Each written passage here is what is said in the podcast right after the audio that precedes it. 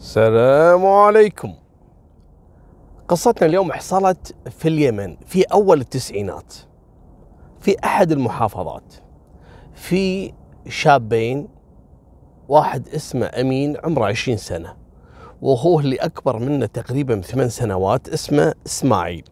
إسماعيل طبعا متزوج وعنده أولاد وعيال صغار، أما أمين عمره عشرين سنة لكن إلى الآن تو شباب، يعني ما تزوج. وعندهم أختهم أصغر منهم لكن متزوجة وعايشة في محافظة ثانية، عايشين مع أبوهم بعد ما توفت أمهم من خمس سنوات، وأبوهم رجال كبير في العمر لكن كان عنده أملاك وعنده مزارع وعنده خير، يعني توفى الشايب الله يرحمه.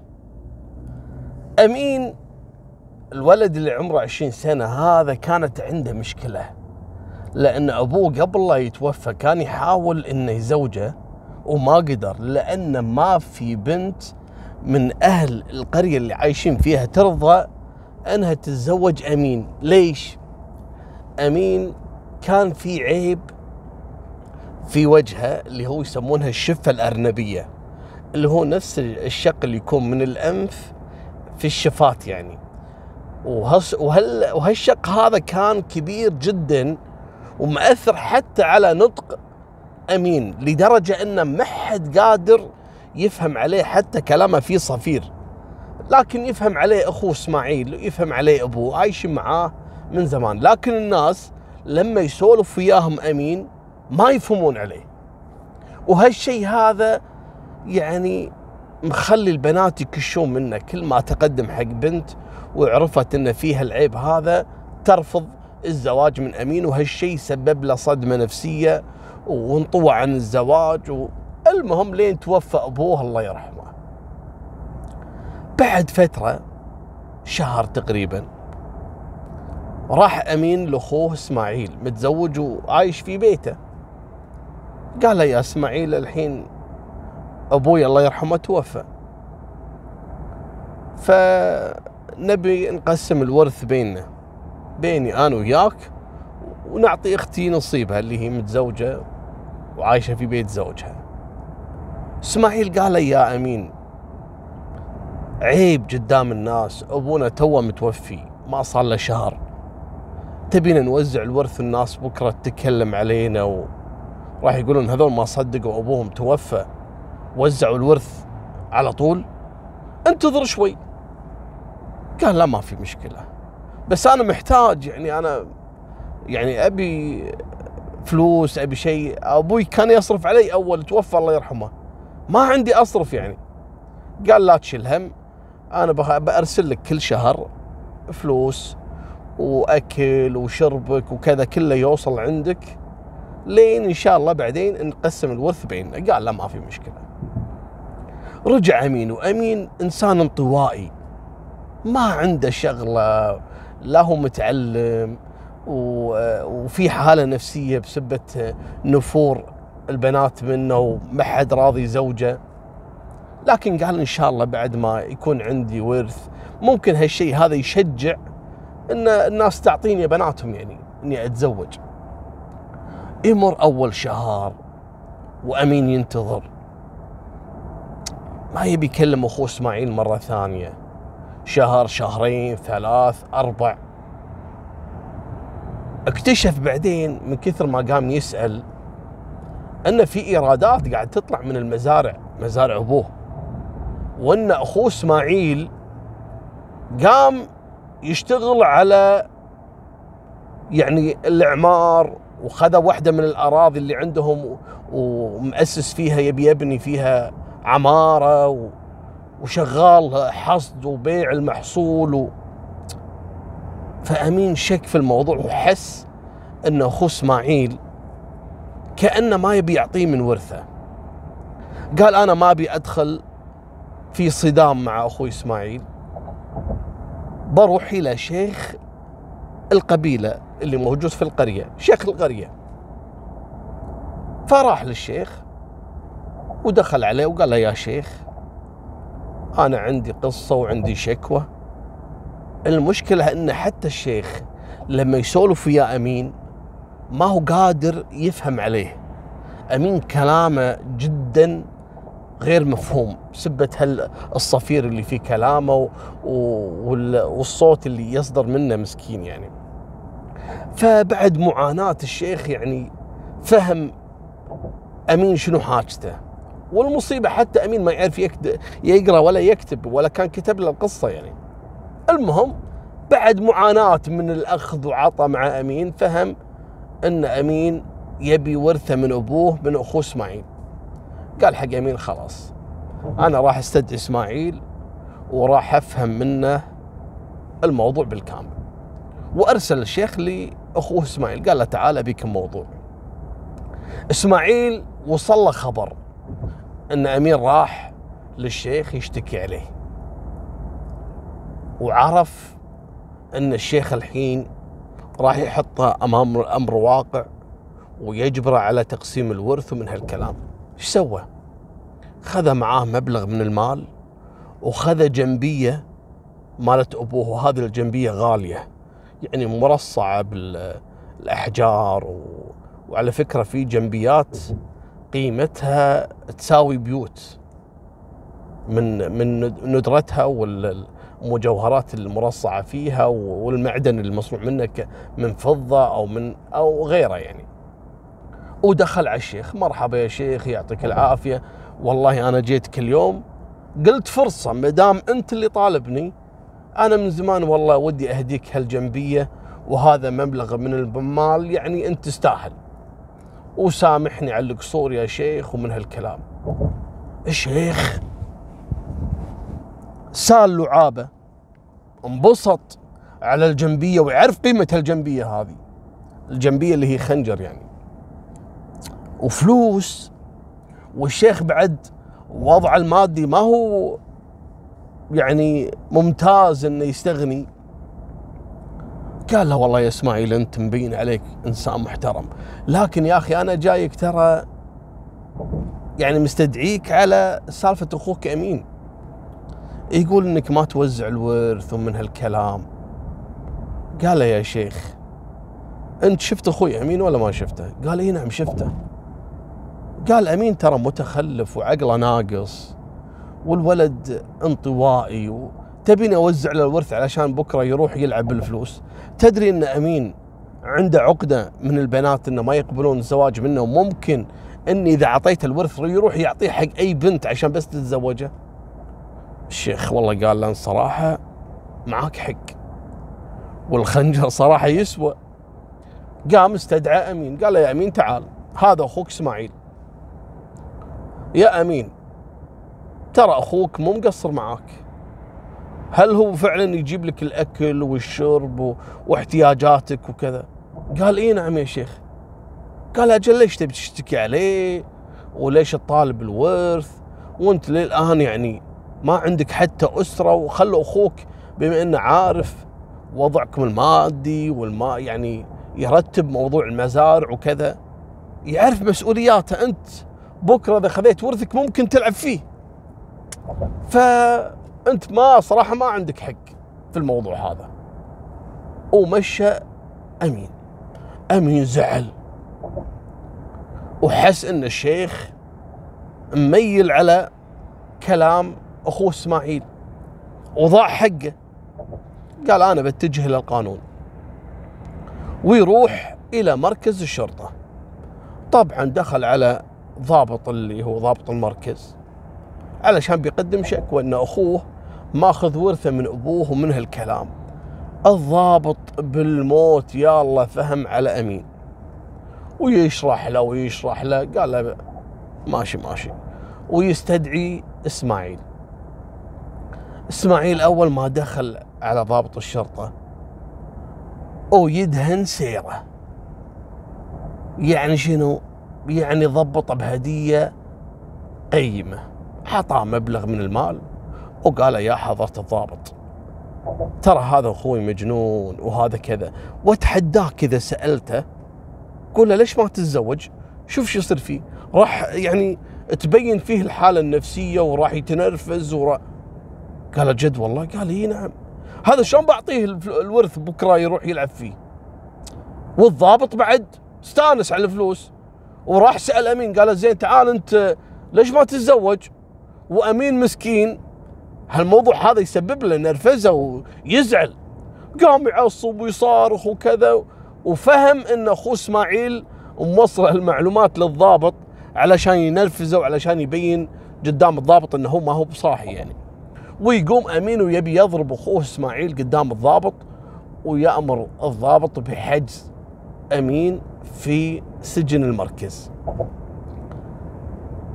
قال إسماعيل حق الضابط قال أشوف أنا مستعد أمشي لك راتب شهريا، بس أبيك تحجز عندك، علشان صراحة يعني أنا خايف على حياته، هذا ممكن يطلع ينتحر ولا يسوي بنفسه شيء، وهذا ما هو صاحي وكذا، ترى أنت تسوي فينا معروف إذا حجزته عندك في المركز، وأنا يوميا أرسل له عندي العمال يجيبوا له الأكل والشرب لباب السجن، لكن خله عندك وراتبك يجيك. قال لا ما في مشكلة، وأنتم عارفين توتر الأوضاع الأمنية هناك، صاير الموضوع فوضى. أو يسجن أمين، أمين مسكين قاعد يبكي، و يعني ماكلين حلاله وظالمينه قاطينه في السجن، ووحيد لا حد راضي يتزوجه، ما عنده أحد، يعني تخيل هالموقف هذا. شهر شهرين ثلاث وفعلا أمين قاعد في سجن المركز، يمرون عليه المساجين، اللي يقعد له شهرين ثلاثة ويطلع، اللي يقعد ستة أشهر ويطلع، ويسمعون بقصة أمين منه هو مسكين كل ما جاء أحد يقعد يفضفض له ويقول له السالفة. المساجين بعد ما طلعوا بدأوا يسولفون حق أهل القرية، وفي منهم قاعد يوصل معلومات حق يعني كبار أهل القرية، يا جماعة في واحد ينقال أمين مسجون صراحة في مركز شرطة، ما عنده قضية ولا عنده شيء، حرام يا أخي ظلم، وهذا كان يطالب بورثبوه، يعني ما كان يطالب شيء. بدت الناس تسولف، وبدأوا ناس يعني أهل الخير يتدخلون في الموضوع، وراحوا حق الضابط وهددوه أنه بتصعيد الأمر إلى القيادات والمسؤولين. الكلام هذا مر عليه تسعة أشهر، قام الضابط وأخلى سبيل أمين، لكن بعد ما أخذ عليه تعهد إنه ما يقرب جهة أخوه إسماعيل. أمين قال أنا أبي السلامة خلاص، دام إن القانون له راضي يحميني، وشيخ العشيرة واقف معاه، والعالم ما هي عارفة شنو قصتي، خلاص أبي أعيش. رجع يبي يسكن في بيت أبوه، لقى بيت أبوه ساكن فيه الحارس، حارس المزارع اللي حاطه أخوه إسماعيل. قال ترى هذا بيت أبوي وكذا. قال والله أنا ما لي شغل، أنا رجل أعمل عند أخوك، وأنا مسكني الحين هالمزارع وساكن في هالبيت هذا، لكن يبقى أنا بعطف عليك في غرفة آخر المزرعة، وهذه الغرفة اللي كانوا يحجزون فيها البقر وكذا، يعني أيام ما كان أبوه موجود ووالدته كانت تحلب البقر في هالغرفة هذه.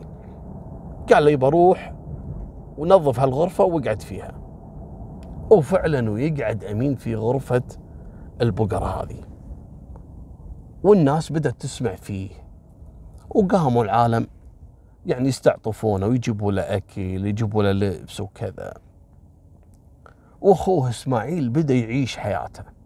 وفعلا ذاك اليوم بانين العمارة من تقريبا ست أدوار، وإسماعيل يشرف على البنيان، وصعد فوق السطح، وأثناء وجوده فوق السطح ويدهس في رجله على قطعة خشب فيها مسمار، وتخترق هالمسمار هذا، يخترق الحذاء اللي هو لابسه، ويتألم ويصرخ. المهم طاح على ظهره ويطيح من فوق العمارة إلى الأرض، لكن طاح على الكوم اللي هي كوم التراب اللي يحطونه تحت للبنيان.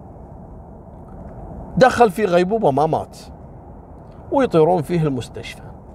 صار في شلخ في جمجمة الرأس، وكذلك كسر في العمود الفقري، وبعد فترة صحى من الغيبوبة ولا في شلل، لكن سبحان الله الشلل هذا أصابه في جسمه، لكن يعني يتكلم ويسولف وعادي وكذا، لكن صار في كذلك كسر بالفك السفلي وصار ما يعرف يسولف، اللي يسولف معاه ما يفهم عليه، سبحان الله مثل سالفة أخوه لكن باختلاف المرض يعني. وقام اللعاب يسيل من عنده لدرجة كانوا يحطوا له فوطة أسفل رقبته علشان ما يوسخ نفسه. سافروا فيه طبعا عياله إلى الأردن عشان يعالجونه، وبعد فترة رجع لليمن لكن ماكو فايدة، استمر على الوتشير. وسنة ألفين وثلاثة عشر طبعا أمين الناس نسته، بس عايش على صدقات الناس وأكل من العالم يعني. أما اسماعيل دش جو عمارات لكن إلى الآن مشلول، وعنده عياله، وعياله ما شاء الله هالمواتر وهالمزارع والعمارة قامت. وعام ألفين وثلاثة عشر ويتزوج بسام ولد اسماعيل، ولده الكبير، ويسووا له عرس كبير ويتجمعون ربع بسام. وطبعا القعده كان يتخللها بعض القات وال يعني بعض الاشياء هذه. وربع بسام من مجموعه اللي هم الصايعه شوي، مجموعه شباب اهل مشاكل ويتمشون بالاسلحه وكذا. اثناء وجوده في العرس بسام دخل واحد من ربعه معاه كلاش رشاش ويطلق النار يعني ترحيبيا بعرس صديقه. المهم يقعدون يترقصون وحاطين لهم اغاني اجنبيه. ترى هالفيديو هذا انا حطيته في الانستغرام.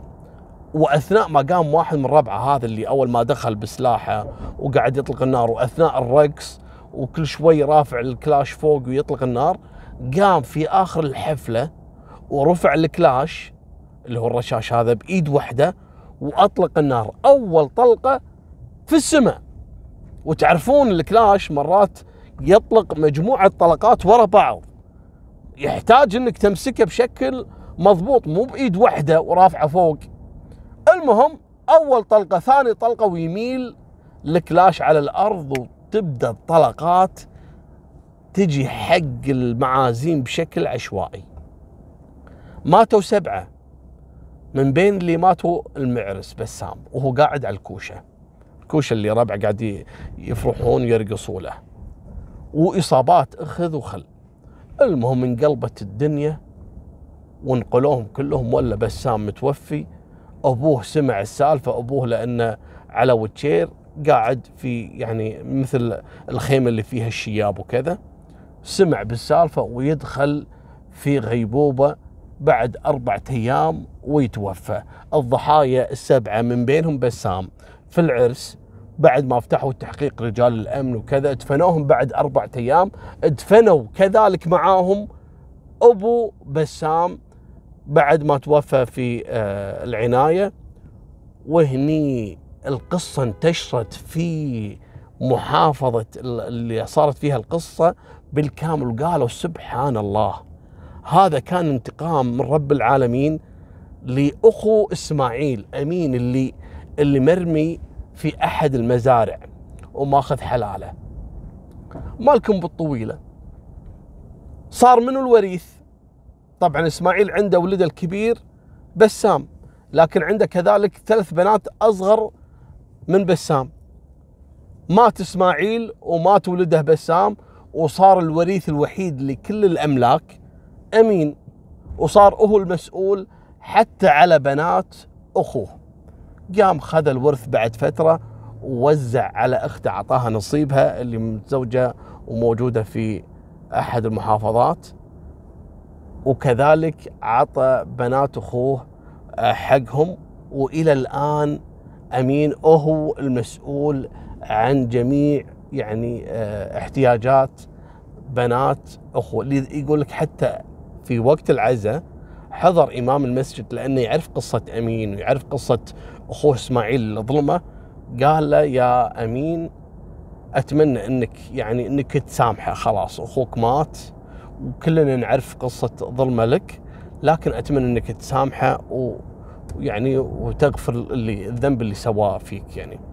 وهذه كانت نهاية سالفتنا، وإن شاء الله انتظروا القصة اللي بعدها. وفي أمان الله، مع السلامة.